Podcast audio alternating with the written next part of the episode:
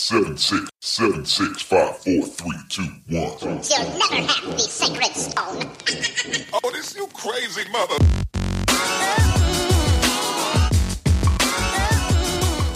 Welcome to the Dead Pundits Society. Now, here is your host, Adam Proctor. Welcome, everybody, to this week's episode of the Dead Pundit Society. Joining me this week is Leo Panitch. Leo is the editor of the Socialist Register and the author of many books, and he's here to talk to me about the pitfalls of social democracy. Stay tuned, you're definitely not going to want to miss this, folks.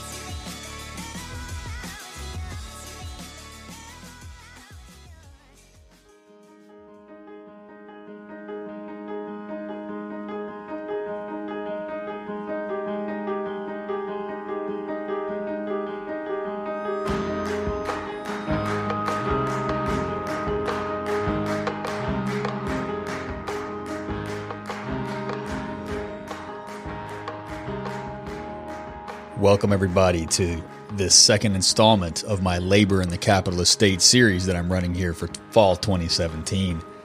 Joining me is Leo Panitch. There is no better guest to talk about state theory than Leo Panitch. Not only has he been the editor of the Socialist Register for 35 years, he's the author of many books, most recently including The Making of Global Capitalism, that he co authored with his friend Sam Gindin uh, but he studied under Ralph Miliband. He did his graduate work under Ralph Miliband. Uh, Miliband is somebody that I talked about last week with Raphael Khachaturian. We did our episode on Marxian and neo Marxian state theory, the two part banger that we did last week. If you haven't heard that, folks, you got to go check it out. It's really good. And it really lays a lot of groundwork for what Leo and I talk about for this week. So Leo studied under Ralph Miliband, and his work is deeply informed by Marxian and neo Marxian state theory. So his, his work and his analysis on U.S. imperialism, social democratic politics, and the pitfalls of left social democracy, right? The pitfalls of governing a capitalist state from the radical left. All of that comes from his understanding of political economy and state theory. And Leo has been instrumental in a lot of socialist movements. He's the kind of guy who's just as comfortable comfortable inside of a seminar room, you know, in a, some dusty graduate seminar, as he is talking to a hall full of workers who are on strike and looking for a strategic lead. And so this man has traveled the world. He has spoken to workers in struggle for the last several decades and he's really contributed uh, to the intellectual enterprise of socialism as well. And so I brought him on the show because I have been I have been just absolutely I've been a fanboy of left social democracy. And he emailed me and he said, "Adam, we got to talk about your your uh, we got to talk about your recent obsession with left social democracy. There are a lot of pitfalls and problems and contradictions there." And I said, you know what, Leo, you're right. You're absolutely right. I agree with you. So come on my show and tell me why I should be cautious about this groundswell of left social democracy, whether it's Bernie Sanders or Jeremy Corbyn or otherwise. And so we had a great conversation about that very topic. He is a big supporter of Corbyn, and he because he thinks actually that the latest Labor Party manifesto goes beyond capitalism has the capability to go beyond it. Uh, so we want to we want to fight for social democracy to go beyond capitalism, not stop at the sort of statist project that social democracy always was historically, because that has fallen under the weight of its own contradictions. So we're going to talk a lot more about that in the interview to come. There will be a B side to this interview. I talked to Leo about his time on the socialist left and what it means today to be a socialist intellectual. There's no better person to talk to than him in many ways. Like I said, he's just as comfortable talking about state theory as he is addressing a hall full of workers who are on strike. So we talked about his time on the left, his relationship with the late Ralph Miliband, and what it means to think about the present conjuncture and to articulate the left agenda and the way forward amidst in the midst of you know a lot of competing and uh, you know tendencies. and theoretical and political projects. And so you're not going to want to miss that. The only way you're going to hear that is if you are a member of the Dead Pundit Society, folks. So if you're not, head on over to patreon.com slash dead pundits and subscribe at $5 or $8 a month, and you will hear that along with all of my other B-sides, hot takes and field notes, and subscriber-only content. I'm adding to that almost every week. So you're going to get your money's worth, and you're going to support the New Left agenda. So head on over to patreon.com slash dead pundits. So while we are critical of social democracy, we nonetheless vehemently support Jeremy Corbyn and their efforts to bring socialism to the United Kingdom and beyond. And so here is a two minute clip that I'm going to bring you of John McDonnell, who's the number two man, uh, the right hand man of Jeremy Corbyn, you might say. And he's articulating the project of rebuilding the vision of left social democracy in the UK and then going beyond it. And then after that, I'll bring you my interview with Leo. So here we are, John McDonnell at last month's Labour Party conference. Enjoy. So, yes, we've proved now that we're an effective campaigning party. We now have to prove that we'll be an effective governing party. A government that can set the political agenda for a generation. That's our objective. And you know, if you study history, the history of our party, you'll see it's always been the role of Labour governments to lead our country into each new era. It was the Labour, the Attlee Labour government, that built a new society from the debris of the bomb sites in the new era after the Second World War. Those men and women who had endured so much through the depression of the 1930s and who had sacrificed so much to defeat fascism placed their trust in us, in our party. My dad was a sergeant in the army, and my mum was a welder by day in a munitions factory and an ARP warden at night. God knows how she did it. But they came out of the war with that spirit of 1945, inspired in them by the election of a Labour government. And the Labour Party fulfilled its promise. They fulfilled its promise to them and all families by creating the welfare state, providing free education for their children, building a decent home, investing in the economy based upon full employment, and yes, creating that jewel in our crown, the NHS, the most civilising act of any government ever. And in, and in the 1960s, when the Tories governed this country from their gentlemen's clubs on behalf of the privileged few and held this country back from facing the challenges of the modern era, it was the Wilson Labour government that recognised the potential of a modern Britain forged, as Harold Wilson said, in the white heat of the scientific revolution. For my brother and me, and so many others of our generation, new educational opportunities enabled us to challenge the barriers that held back so many working class kids. It was down to a Labour government. And yes, Welcome back to the show, everybody. Joining me today is Leo Panitch. He's a professor emeritus at York University and a Canada Research Chair. He's written many books, including The End of Parliamentary Socialism with Colin Leys and The Making of Global Capitalism with Sam Gindin. He's been uh, the editor of the Socialist Register for over 30 years, which makes him particularly well suited to address the shifts in the political winds that we're currently witnessing. Leo, thanks for joining us today. Very happy to be here, Adam. So, am I the first person to introduce you as a professor emeritus? Uh, you're recently you're recently No. retired from York. Not that recent. That's been a, a year already, so I'm afraid you're not. not not quite. Yeah, it's uh, full transparency. I was one of Leo's uh, final um, MA students.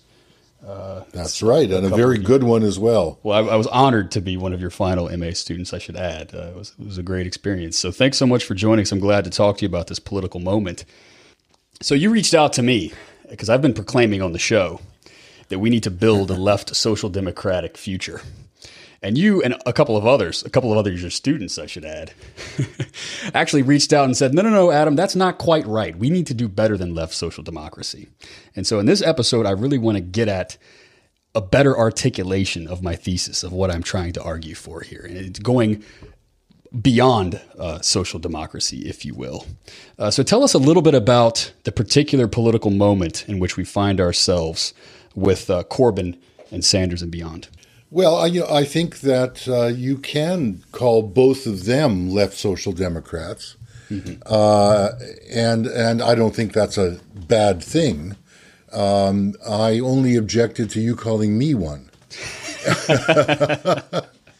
and uh, uh, the reason I'm not uh, is precisely because I've always argued from uh, my work going back to the late 1970s on the attempt to change the British Labour Party at the time of the Campaign for Labour Party Democracy and the Bennite uh, movement inside it, the Greater London Council at the municipal level uh, that uh, such an attempt, while admirable, to turn a party like the Labour Party into a socialist party, uh, would inevitably split the party. Uh, that the center right of such parties, uh, who very, very strongly understand what they are ideologically and politically, and they are not socialists they have come to terms with capitalism, although they'd like to make it a little more humane or regulated. They will, uh, up to the day before an election, be prepared to split the party rather than let a socialist government come into place under their rubric. Uh, and it's that that has always made me feel that the project of changing the Labour Party without or any social democratic party without taking this into account is is inevitably flawed. That's I think the the thing we need to look for in what will happen with Corbyn and and certainly what would have happened uh, with Sanders had he won the nomination. That's some really great historical insight. I think nowadays, folks, uh, myself included, are really just sort of grasping at straws and looking for uh, any hopeful opening, uh, regardless of the uh, inevitable contradictions that you rightly point to. Uh, but but perhaps these contradictions are something that the left needs to return to, given uh, this recent political upsurge in social democratic you know politics. you and Greg Albo and your preface to this year's Socialist Register really spell out this this task really well. I want to. This is a somewhat long quote, but I want to want to get this all out there. The two of you write the political event of gaining state power, whether by taking parliament or in a collapse of the existing political regime, has proven time and again to be less crucial than the social revolution of building capacities for self government and the democratization and socialization of institutional resources. The event in itself will never be a sufficient condition for the exploited and oppressed to build their own capacities for establishing collective rather than competitive ways of living through developing socialist democracy. So you draw a distinction there between the actual event of taking state power and the necessity to build the capacities inside and outside the, the party and broader society in order to see this revolution through. How do you see that playing out, uh, some of those weaknesses and deficiencies playing out in uh, the UK Labour Party right now? Well, uh, I think that, you know, Corbyn was very much a product of that earlier attempt I was speaking to uh, that Tony Benn was the spearhead of. And he always saw himself primarily as an educator. Uh, as he put it, when he won his first nomination uh, to be a Labour MP back in 1951. His self definition uh, of his task was that of making socialists. And he meant by that not simply converting people to the ideology of socialism, but of developing people's capacities to engage uh, as socialists in political strategy, to engage as socialists uh, in the democratization of the institutions they were in and the communities they were in. That's a big task. And, and although the communist and social democratic parties historically, uh, when they emerged as great mass parties between 1880 and 1920, the first permanent organizations of the subordinate classes, they were oriented to forming the proletariat, if you like, working class people, into a self acting uh, class, a, a set of communities that could act in their own interests, could identify, define their own interests, uh, could develop the skills politically, not simply to be represented, uh, but to hold the representatives accountable. Uh, and indeed to become political actors in whatever sphere themselves. They were oriented that way, but the constraints of parliamentary democracy on the one hand which is a very elitist notion of representation. You put someone in there and he introduces policies.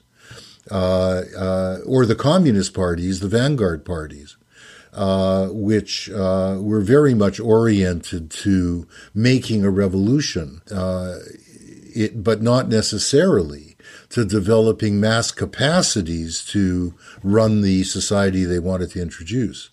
Both of those failed to play that historic role um, through the 20th century of developing the capacities of those they claim to represent. Now, there have always been uh, the kinds of socialists I'm talking about inside both parties. Uh, and what we're seeing, especially with Corbyn, um, who, as I say, was uh, in, in a sense the mentored by Tony Benn, uh, does see himself in that light. And, and a lot of the people who formed Momentum, which is the organization uh, that ran in front of him in a way uh, to get him elected as leader and then to keep him in the leadership against the attempt by the majority of the parliamentarians to get rid of him. Uh, those people as well are very oriented to this. Um, not simply to making uh, uh, MPs accountable, although that too, uh, but also to developing constituency labor parties into the centers of life in their communities, uh, where people can learn to act politically uh, in their workplaces, uh, in whatever arenas of life they're engaged in. So it sounds to me that uh, the Greece, what happened with Greece in Syriza, some two or three years ago now, almost, uh, is really a cautionary tale in many ways. Yep. And and you were very active in that situation in Greece, uh, both on the national, the domestic and the international solidarity level. Uh, before, long before Syriza was was placed in power, and uh, you have an interesting and and somewhat uh, unique, even idiosyncratic analysis, I think, on the left about exactly what went wrong and, and what we should make of that failure of Syriza. So maybe maybe tell us about your involvement in that and take us back, you know, to 2011, 2012. Well, I've I've I've known the people who many of the people who created Syriza for a long time and was impressed with a minority, but nevertheless a very impressive minority in the leadership, uh, which saw politics in the terms I've just been describing. Mm-hmm. Uh, you know, yes, they wanted radical policies, but they understood that the ability to carry those radical policies through would depend on the development of alternate means of production, distribution, consumption uh, in Greece uh, once they were forced to, uh, uh, should they have been forced to, leave the European Union. It's not something they wanted to do um, at all, and they wouldn't have get, gotten elected if they had said they were going to leave the European Union. Um, that said, it was always clear to me that the radical things that they wanted to do uh, were not compatible with staying inside the European Union uh, just getting the monkey of austerity off their backs was not going to be compatible with what the Germans would allow them to do. And the labor movements in the north of Europe, above all in Germany, uh, were not strong enough or even oriented enough uh, to shifting the balance of forces, say, inside Germany, uh, to have given the Syriza government space to do uh, even that minimal thing of getting austerity off their backs, reneging on some of the debt, etc. Well, you know, the line that came, the easy line for most of the international left, was simply that uh, they capitulated. Right, right. Um, you know, and and that's just so simplistic and easy. They mean they capitulated in the sense that they didn't uh, pull out of the euro. They never have the honesty to say that to have pulled out of the euro would have then uh, required the introduction of import controls and capital controls. Uh, and you can't have import controls and capital controls inside the European Union. Right, right. In order to make that kind of strategy viable, you would have had to develop the confidence, the interest of the mass of Greek voters uh, in the kinds of alternative means of living uh, that would have you know allowed them to exist outside of the European Union in any viable way to rebuild a furniture industry in Greece. Uh, to develop alternative forms of production and consumption across a whole range of arenas. Of course, even then, it would have been extremely iffy um, not least because, as nobody talks about, Greece is a member of NATO, because this is a country that's already had a military coup, etc., uh, etc. Et so, my great fear long before they were elected was that they weren't putting enough emphasis on developing the cadre uh, uh, to be able to uh, develop those capacities in the population through the solidarity networks, etc. Uh, they were mostly concerned with would we have enough capable and honest people to go into the state. And it is a very corrupt and clientel state. That should be a great concern. But that was their only concern. And they did, in fact, take the best people, dumped them into the labyrinth of the state, and left nobody in the party to be mobilizing and educating and developing people once they got into government. Now, I must say, the activists in the solidarity networks also had a very you know, limited view uh, of government. Many of them are anarchists, and they would say things like, Why do you call it a Syriza government? It's a government. It doesn't matter what kind of a government it is. It's a government. Right. So the governments can only ever be repressive. Yeah, and and uncreative, et cetera. So they weren't mm-hmm. coming forward with any proposals for what the government could do in order to give them resources to do this kind of stuff either.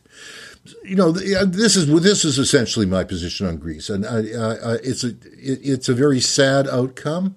Uh, and I do feel that uh, what we've seen with it, uh, and in some senses I predicted it, has been the social democratization of the Syriza government. Uh, in that limited negative sense that I was speaking of, as oriented to policy uh, almost entirely, as getting caught in the labyrinth of the state. I think that's what's happened to it. And I think the danger would have been with Sanders, and the danger could still be with Corbyn, uh, that that could happen. Uh, you know, so that's the danger with left social democracy, if you like. Um, and and the forces are such that I think in the short run, uh, almost anywhere that you'd have a left social de- democratic leadership come to office, uh, that the more the greater likelihood would be uh, the full social democratization rather than the development of a socialist strategy. I know that sounds depressing, but I think that's I, I, I, think at the moment that's the likely outcome.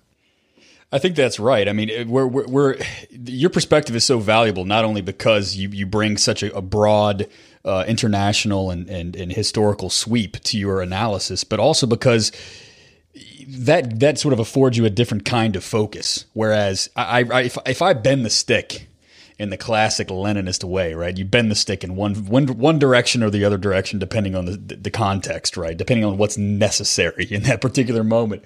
If I bend the stick, it's it's quite often in, in being a little bit blind to the impasses of social democracy. Mm. And and when challenged, I'm I'm more than uh, more than willing to admit that yeah okay these are these are limitations. There are a number of contradictions inherent to social democracies as you've just, as you've just sort of listed. But at the same time, I find this sort of knee jerk anti social democracy uh, kind of ethos on the left right now to be really frightening because they're not coming at it from a really principled direction like you are kind of eyes forward, always looking out for the contradictions just over the horizon, right?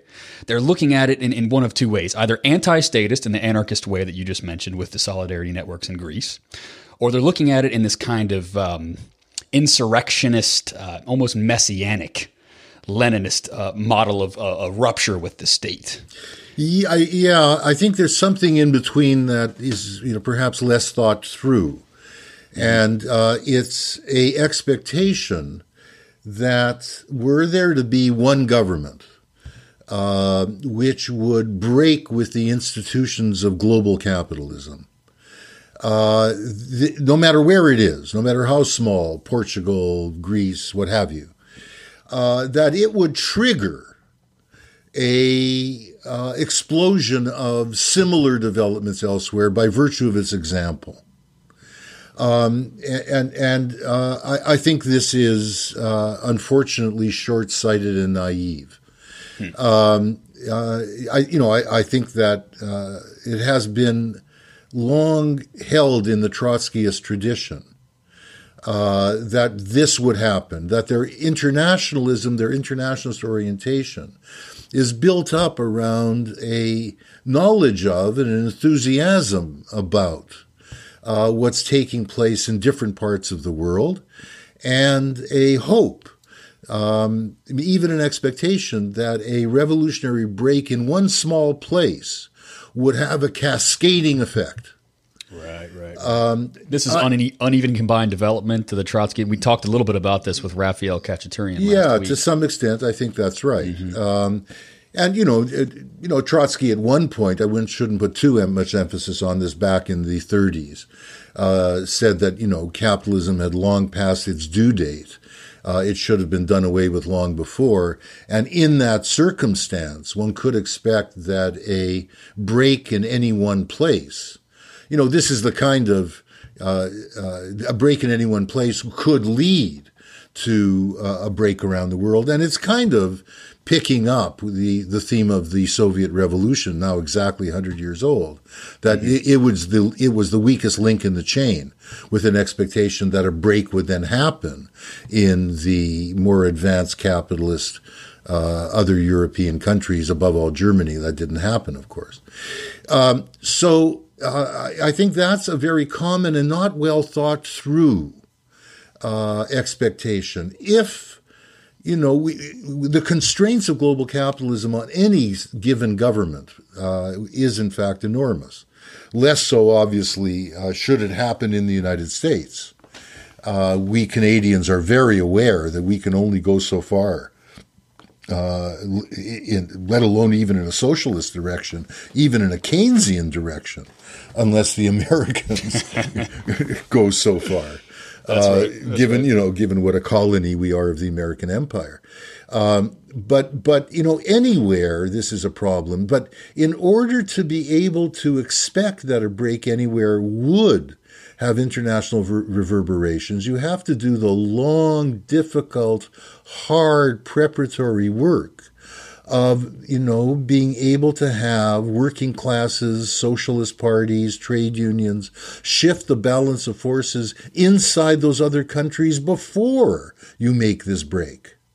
You know as i was saying you know the german working class was if anything racist about southern europeans you know who worked longer hours than the germans but you know had this attitude that they're all lazy and unproductive um, and and you know you weren't going to get a shift in the balance of forces that would have given space to Syriza without a very different type of trade union movement and set of socialist and social democratic parties in Germany.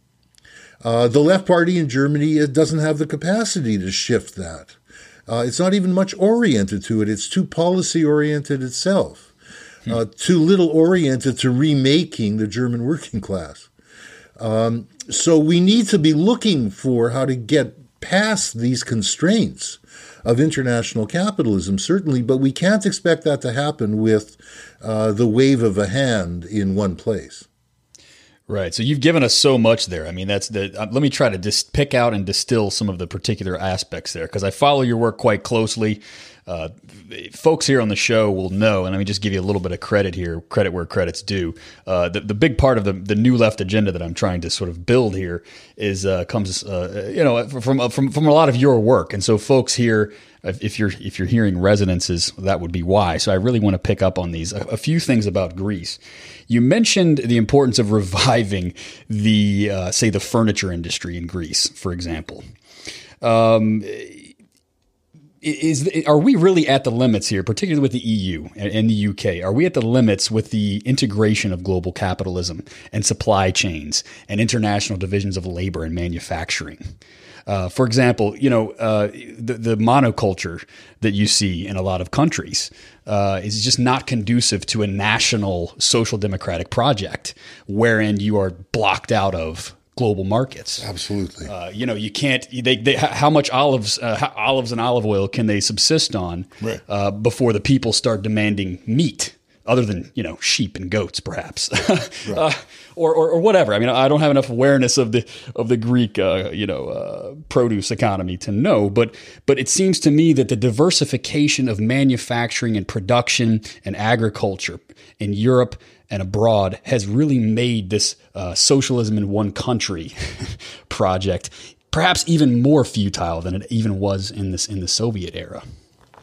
Yeah, and certainly for a country like Greece that has you know uh, so few energy resources, you can't run an economy on olive oil. So you know, at least Russia had that. Not not to mention you know a massive range of other minerals so yes, it, it, this is very true, and it does show you the limitations of any project of socialism in country, but especially one like this. That said, that said, there are a great many countries in the world which have much greater capacity to be more inwardly oriented in their production. You know, João Pedro Stedile, the head of the landless peoples movement in Brazil, often says uh, that the tragedy uh, of the monoculture you referred to, of turning uh, Brazilian agriculture e- export oriented um, in the production of soy, let us say, um, uh, uh, means that the ability to feed its massive hundreds of million population gets undermined. Um, and it means that uh, even if the PT government had managed to shift the international balance of trade more in Brazil's direction than they did uh, around agriculture, and they did have some breakthroughs um, in international agreements.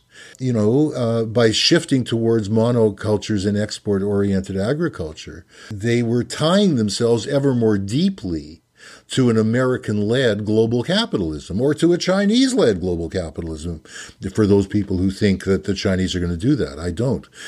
But, mm-hmm. you know, you see the point. So, one of the things that we need to be doing, uh, if we at all are serious about the prospects for socialism in the 21st century, is not imagining that we're going to withdraw to autarky that we're going to withdraw away from internationalism by any means completely.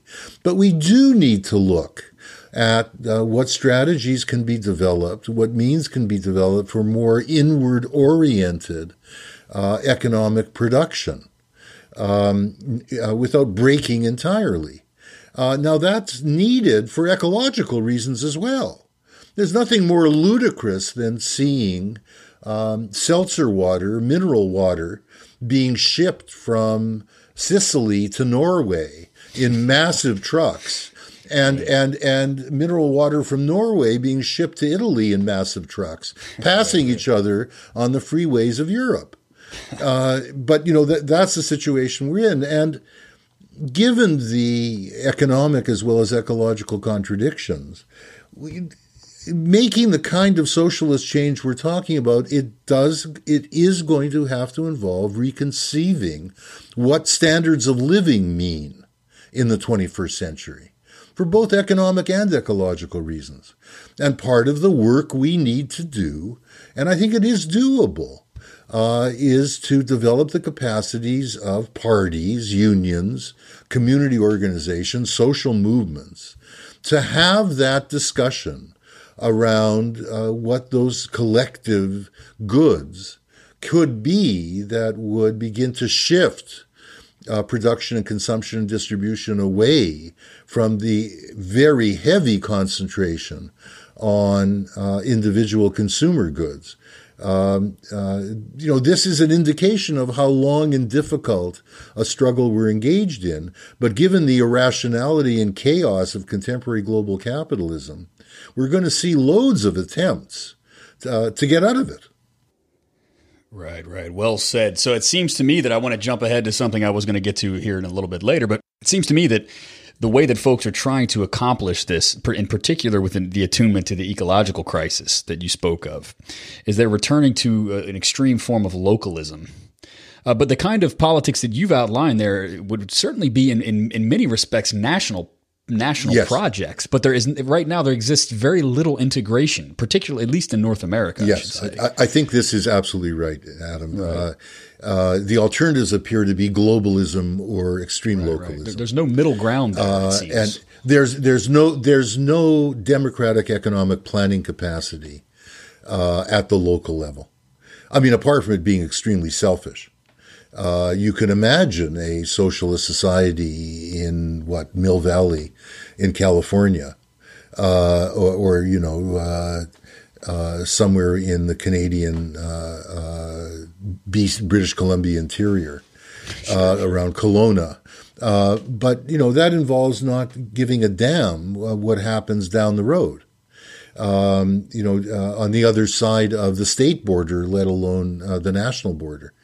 Uh, but beyond that, you know, and any effective alternative way of living that I've been speaking to does at least have to take place uh, at a national level. And, you know, it's obvious uh, that while people do identify and live, of course, locally, insofar as they have any collective sense of themselves, it is at the level of the nation state. Uh, now, there can be, of course, struggles over what the boundaries of that state should be, as we see with Catalonia and Scotland and so on. Uh, but, but uh, you can't imagine uh, in any effective democratic economic planning at simply a small local level. So one needs to find the space uh, within which to do this. And that's going to involve, of course, transforming state institutions. Um, people assume it's a lot easier to transform local government institutions, administrative institutions, uh, than state uh, or provincial or national ones. I'm not always convinced that that's true. The real estate industry has their claws uh, in local institutions, and they're embedded in the administrative apparatus of them uh, in a way that uh, is not all that easy to change either. I'm not pretending that institutions at the other levels of the state are easy to change, but one shouldn't merely assume uh, that that local ones are all that easy to change. Especially oh, that's the when, truth. That's the yeah. truth. Yeah, you, you yeah. put well, you, you could put a you could put a, a fairly radical mayor in office, or a couple uh, city aldermen or town council people or city council people or whatever. But but the powers that be, the the the, the real uh, owning class, the property class, uh, they they they remain fairly intact. You see this in, in, throughout the late 60s and, and throughout the 1970s in uh, large swaths of, of, of, the South. I talk about this on my show quite a bit with the election of, of fairly radical mayors in a lot of countries, or sorry, uh, cities throughout the country. And yet uh, these mayors ended up seeing, overseeing the neoliberal turn in those mm-hmm. cities in, in large yeah. part. And so I, I'm, yeah. I'm, I'm I'm happy to see yeah. a return to, to, to socialism at the local level. There are a lot of examples of this across the country that my listeners will be familiar with, but I'm also I sort of have a knot in my stomach, you know, when, yeah. I look to these things, uh, yeah. uh, because of the points that you. Well, you know, as you say, in your country, I think that the most promising development that unfortunately hasn't moved as quickly as I would have liked it to uh, was the LeftRoots uh, attempt uh, of the workers' action centers to link up amongst themselves. They all had a base in their particular cities, whether it be the Bay Area, as with Power, where Steve Williams is located, or the Workers' Action Center in Miami. But they were linking up with Workers' Action Centers in Philadelphia, Chicago, New York, and they all realized that they were constrained by the limitations of the locale.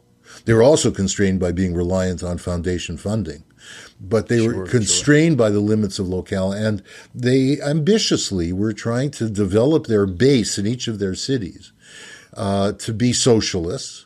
Uh, that involved often beginning with uh, really the literal ABCs of what is the meaning of the word socialism um, but attempting to construct a national organization. And that would be effective because it isn't just a bunch of university professors like me spouting socialism, but these were people who had a real base in the cities in which they were working. Um, this has moved far too slowly, um, but it is what is going to be needed. I wholeheartedly agree. I'm, I'm, I'm not very optimistic about the political moment in terms of what I see as kind of like a localist, uh, horizontalist, um, vaguely anarchist ethos, zeitgeist, if you will, that is really prevalent on the left right now. Um, you know, I, we can we can talk about that until we're blue in the face. I'm not really sure how we're going to turn that around. Maybe podcasts like this one, talk, talk uh, episodes with you. but uh, well, uh, you know, I I hope that uh, the Corbyn development, the development of momentum in particular.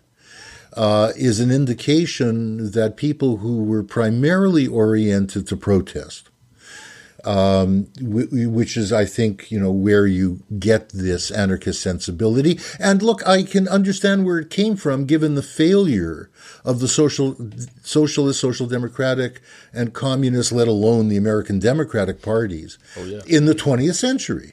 Oh yeah, uh, it, totally understandable. So when the explosions, you know, began with Seattle and moved on to Quebec City and Genoa, etc., um, of anti-globalization, cap- anti-capitalist protests developed, one could understand it, and one had to admire, even to some extent, uh, given the failures of the Obama campaign, you know, the, the Obama Democrats once they got into government. You know, one had to admire what was happening uh, with Occupy. That said, you know, the, you can protest till the cows come home, until hell freezes over, and you won't change the world. right, right. And you know, the the young the young Labor Party branch, which has been nurtured by momentum, has grown uh, by uh, by I think something under twenty thousand to now hundred and ten thousand members. There are 110,000 members of the Labor Party uh, who are in the party youth. Uh, this wow, is an wow. astonishing development among young people. Many of them would have been the protesters. Um, many of them were the protesters. Many of them were the student pro- union protests uh, from several years ago. Of course, U- UK uncut, and, sitting in on yep. you know the high street shops, etc., turning them into hospitals. Creative stuff, but protest. And, and uh, I think people have moved from protest to politics. That happened to some extent with Syriza, but then, of course, given uh, the uh, uh social democratization of Syriza, given the constraints it faced, uh, they all too quickly threw up their hands and walked away from it. Uh, and I was angry with much of my friends on the international left for encouraging that. I think they should have stayed in in order to ensure that Syriza did not social democratize as a party. Because uh, now they're in the wilderness. Uh, they are in the political wilderness again. And there isn't even that much protest. Um, but I do think we see positive developments. Uh, you know, I would have hoped uh, that the Sanders developments uh, that the enormous number of people, not nearly as many as in the Labor Party, joining uh, the Democratic Socialists inside the, the Democratic Party, um, would be oriented to getting beyond uh, this divide uh, between policy, social democratic policy, which doesn't change the state, doesn't develop people's capacities, between that on the one hand and you know, the capacity to protest, but not change anything on the other. So let's talk a little bit about, let's get into the uh, details of that. So uh, Corbyn and the UK Labour Party recently had their conference. Uh, they unveiled the latest labor manifesto titled For the Many, Not the Few. In many respects, it's a brilliant platform. It harkens back uh, to the glory days of the UK Labour Party and the post-war Attlee government, pushing uh, you know reforms uh, that used to be uh, you know victories of the Labour Party, I should say, the free university tuition, the reinvigoration of the National Health Service. Uh, they plan to build half a million homes for social rent, rebuilding the uh, council houses that were a, such an achievement of the post-war government, and launching something called a fair deal at work they're going to raise the minimum wage to 10 pounds. They're going to make sure that pensioners are fully funded. They're going to uh, introduce massive public investment projects in public transportation. And then uh, they're, the most interesting, perhaps, is they're, they're, they're wagering control over the finance sector, uh, including lending and investment. So, uh, t- tell us a little bit about this manifesto. It really does harken back to that post-war Wilson government, and it, and it, and it seems to be a real achievement for building uh, something that could potentially go beyond uh, social democracy. But what's going to be required inside the party in order to pull that off? Gee, Adam, you are much more of a social democrat than I thought you were. I'm playing a part. I'm the, playing the role here. The, the, the, the, post-war labor government, uh, you know, uh, certainly introduced some uh, very important reforms, the 1945 yep. Attlee government, right. uh, not least the NHS, the National Health Service, and, and public housing, as you pointed to. Sure. Um, but but uh, it it uh, was full of, of constraints and and deficiencies. Right. Right. Um, uh, of a very serious kind. The uh, education reforms uh, involved introducing grammar schools and working some working class kids access to a stream of public schooling that might get them into Oxford or Cambridge, but left the vast majority of working class kids uh, completely unoriented to higher education. Right, vocational all, training. At all, well, yeah, and, and, it wasn't even a good vocational training. Mm-hmm. Um, uh, in order to get the NHS, they had to, as, as uh, Nye Bevan said, the Minister of Health, they had to stuff the doctors' mouths with gold. Uh, and they did, and left them in, with yeah. tremendous power inside yeah. the health system. Right. Uh, the nationalized industries uh, were not at all democratic, despite there being a very, very strong constituency inside the unions that wanted industrial democracy. And, and it was, you know, the technocrats and indeed many of the former managers who exclusively controlled the nationalized industries. When it came to the uh, government of 1964, the Wilson government, uh, it was uh, really immediately caught up in uh, trying to uh, prove that it was fiscally and economically responsible. Mm-hmm. Uh, and its main policy thrust was to get wage restraint from the unions um, uh, in order to hold on to an increasingly barren uh, Keynesianism. Uh, in, in order to hold on to the British pound's uh, international status. Um, so, you know, these were all highly constrained and limited governments. Uh, right, right. There is an elan, especially about the 1945 government, that that is important in the Labour Party culture. The first majority uh, Labour government uh, in in the English speaking world, uh, and almost you know the most powerful one almost anywhere in the advanced capitalist world. But um, uh, and and and the manifesto, of course, does bask in that, but it goes beyond it. There are there are phrases in it, uh, which I hope will be built on, that insofar as they say they're going to take back uh, the crucial industries of transport, water, energy uh, back into the public domain, uh, that they will do so in a form that is democratic, that is internally democratic, that, that does not replicate uh, the top down, highly bureaucratic form of uh, the previous nationalized industries, which people never felt was theirs. That was one of the reasons Thatcher could get away with it. People didn't feel it was theirs. Um, and and you know if we're going to in fact learn something from the suspicion of the state that young anarchists have, young protesters have, it precisely has to involve the transformation of the state, including whatever state productive uh, enterprises there are. So there's an opening to that in the manifesto, which I one of the reasons I think Corbyn goes beyond Attlee or Wilson, far beyond them, is that it points in that direction. I'm not sure he's going to get a lot of enough support from the unions for this, hmm. uh, who are much more oriented, given the nature of collective bargaining, uh, to uh, the cut and dried bargaining with the employer rather than taking responsibility for developing their members' capacities to run their own industries. Uh, we'll have to, you know, we'll have to see. Uh, there are other very good things in the manifesto. You pointed to a lot of them. The one you ended with is this proposal for a massively funded national investment bank supplemented by a bunch of regional investment banks, which would engage in massive infrastructure expenditure. Uh, and given, you know, how easy it is to borrow at low rates of interest, this is something that I and many others have been proposing for a long time uh, as a way to get out of austerity. Uh, Trump Trump proposed this, of course, but he would have done it uh, through public-private partnerships, through subsidies, through uh, throwing state resources at private developers and, const- and construction companies uh, in order to do this kind of infrastructure thing. He's not even doing that.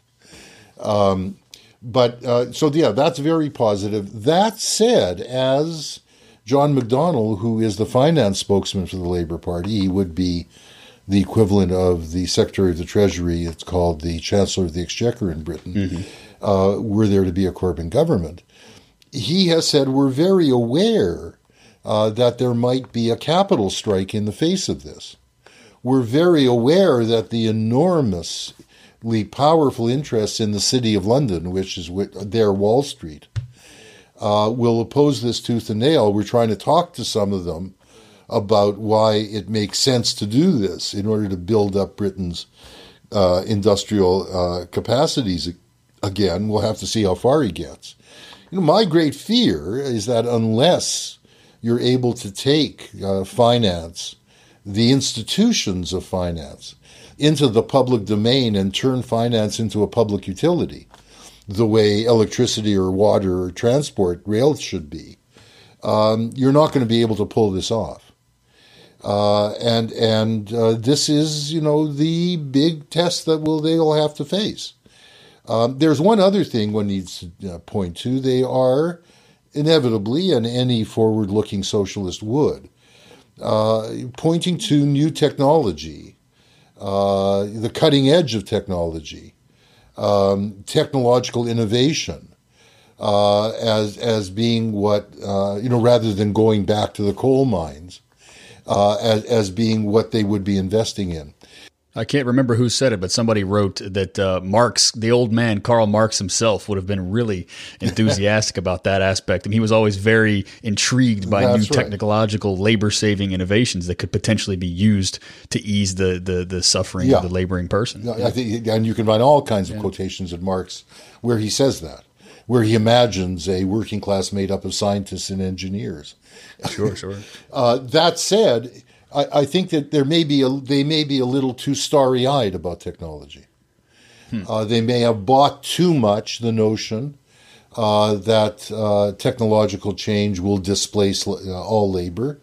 Uh, they may be too enamored with the, the job creating possibilities of uh, digital technologies. you know, I, I think one needs perhaps a little bit more sobriety um, about that too. I mean, you know, they talk, you know, their image, I think, is to take something like Uber and turn it into a co op. And that would be, in fact, would be wonderful.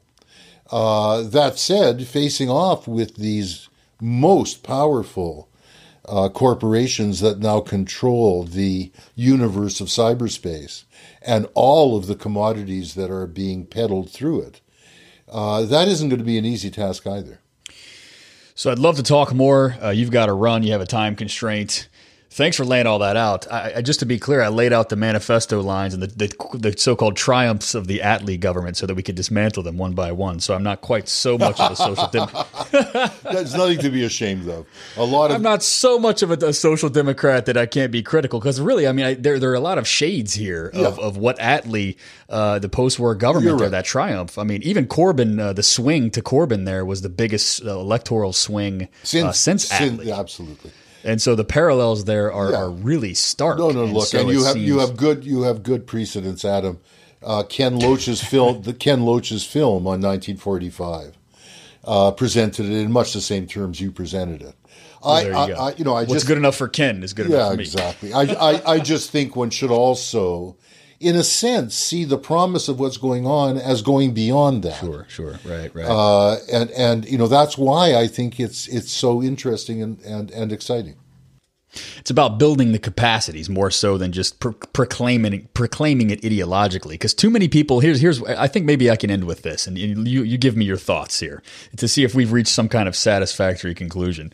Too many people rail against social democracy, and particularly left social democracy, in purely ideological terms, where they just want to say it's not good enough, it's failed us, this and you know this sort of like vulgar things you, you see online and Twitter. Uh, I think we need to rail against it in terms of uh, in a material sense and in building the capacities uh, that could potentially go beyond it once we have achieved it. Because here in the United States, social democracy would, would be great for so many people. It would lift so many out of suffering. It would alleviate the debts and in- increase, uh, you know, the the life chances of, of so many millions of of Americans. Uh, I'm and- not and sure so- we're going to be on the same page, Adam. I've always hoped. think I've so? always hoped that Americans would blow past social democracy. That you that you would take you would take this democratic republican, uh, often of course, uh, uh, narrow anti-government tradition. But you would take that democratic republican tradition hmm. and blow past the orientation of social democracy to be statist. Not, you know, to, tr- to think in terms of policies that don't involve changing the state apparatus, that don't involve democratizing the state apparatus, that think primarily in terms of introducing a set of reforms but not developing people's capacities so that people don't feel that those reforms are theirs to influence and change and modify. Social democracy is a very, very democratic centralist in the bad sense of that term affair. Many of the social democratic governments make the old communist parties look Republican uh, uh, in, in the way they are run internally. Yeah, yeah. So, you know, if you look carefully at social democracy, I think you want to do better than that. Um, and and uh, I, I think you can. In any case, the types of reforms that were achieved in the mid 20th century are no longer achievable in the kind of global capitalist world that we now uh, exist in. Um, you, you know, unless we can have the types of controls on investment, the types of controls on what's invested, where it's invested, how it's invested, not just capital moving across borders, but in terms of democratic ec- economic planning within uh, states. Uh, uh, you know, we're not going to be able to even hold on to those reforms. The failure of social democracy was that having developed those reforms, having won them, they didn't use them as springboards to go beyond them to taking on capital, to taking away its control over investment. Um, and, and at the crucial turning point of uh, the breakdown of the Keynesian welfare state of the mid 60s, there were left social democrats, as you say, who were precisely arguing for that. Tony Benn in the British Labour Party, Meidner in the Swedish uh, Party, the young socialists in the German Party who were expelled and many of them became Greens in the 1970s, the Waffle in the NDP in Canada, who were saying we're not going to be able to hold on to the reforms unless we now move to a strategy of the type of economic planning that would take investment decisions over the crucial things away from the mm-hmm. banks mm-hmm. and the massively large multinational corporations. And and they were defeated in every social democratic party they didn't want to go beyond the reforms any longer. They had come to terms with capitalism. And insofar as they were defeated those radical proposals, what you saw was the whittling away of the welfare state. You know, Electrolux in Sweden was investing more capital in the Italian electrical goods industry by the late 1960s than it was reinvesting in Sweden. In those conditions, you know, even in Sweden, the welfare state began to wither uh, let alone in other countries. That's the wrong state uh, that, that we wanted to wither, right? Uh, we, we yeah, exactly. we wanted exactly. the capitalist state to wither, not the welfare state. Exactly. Well, I got to say, I, I, agree with everything you just put forward. One of the parallels here in the United States is the way that these so-called, well, sure, they're progressives, not so-called progressives. They are progressives. What they say is that we, we need to reinstitute Glass-Steagall, for example, yeah. and separate investment banking from, uh, you know, regular savings and lending. Uh, you know, that's one of the starry-eyed dreams that some of these folks have that are totally, that you've written a lot about. Mm-hmm uh, you and Sam Gindin mm-hmm. and others have written a lot about. Uh, that we're just simply not going to be able to see these reforms. So, insofar as uh, progressivism or social democracy represents that naive, uh, you know, capitalist state blind, uh, you know, utopian mm-hmm. dreamer kind of mentality, sure, I, I reject I that, that. completely. I, that. I think the problem for me is give give me a word or a phrase. How do you articulate your your your political viewpoint? And we'll we'll, we'll end on that. I think we should. I am very happy with the word socialist. Okay. Uh, uh, you know, I think one fills it out with this notion of democratic economic planning. One fills it out with the notion of taking uh, the key sectors, above all finance, into the public domain and making them public utilities. I'm not so happy with the word nationalization um, uh, because it doesn't imply uh, it being a public utility. It doesn't imply democratization, etc. I see. Uh, so, but I'm quite happy with the word socialism. I think uh, we need yeah. to fill it out again. Let's keep that and, and, fill it in with all of the awareness that we have of global capitalism and the structure of power and the state and all the rest of it. So, Leo, thank you so much for coming on the show and challenging me. I learned so much uh, from you as always, and uh, let's do this again soon. Always happy to talk with you, Adam. Keep up the good work.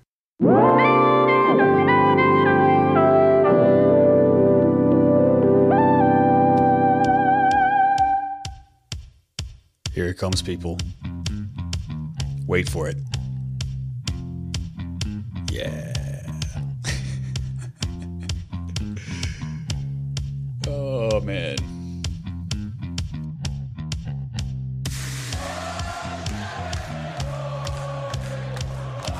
You didn't really think that I was going to let an entire episode about Jeremy Corbyn and the Labour Party go by without a little Seven Nation Army, oh Jeremy Corbyn chant, did you? Yeah, I had to scratch that itch for you guys. So, hope you all enjoyed the episode. I learned a lot from my conversation with Leo, as I always do. The man is a legend. He's not afraid to tell you when he thinks you're wrong, folks and he had some troubles with my articulation of what I mean by left social democracy. I don't know. I'm tempted to say let bygones be bygones, but he's Leo freaking Panitch. It's hard to argue with the guy because he, he's forgotten more about socialist history than most of us will ever know. Even still, I think there's certainly something to say, and he would agree with this. There's something to say about the groundswell of popularity around an old gray man like Jeremy Corbyn You've got a you've got tens of thousands of kids, millennials, chanting his name at Glastonbury this past year. This is a big phenomenon, folks, and we should be prepared for it. We should support it. However, on the left, we need to understand how social democracy failed last time so that we can try to go beyond it this time, even though sometimes the odds feel like they're stacked up against us. So, next week, we're going to continue the labor and the capitalist state theme.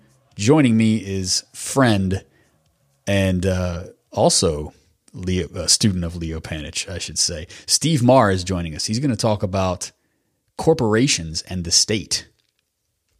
Corporations are often talked about on left in left discourse. We talk about getting money out of politics. We talk about how corporations sort of own the state and run society. Steve's going to set the record straight on that. Corporations certainly have a great deal of power in the capitalist state, but we got to understand how that works and how that shifts across time.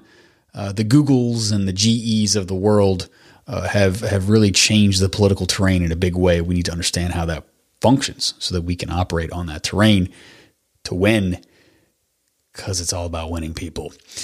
Head on over to patreon.com slash dead pundits. If you're a patron of the show already, a member of the Dead Pundit Society, here in a day or two, I'm going to be posting my B side with Leo Panitch. We're going to talk about what it means to be a socialist intellectual, and we're going to really dig into his brain and, and, and talk about his past in a really fascinating way. So you're not going to want to miss that. Check me out on Twitter at Dead Pundits. Find me on Facebook. You know what to do, folks.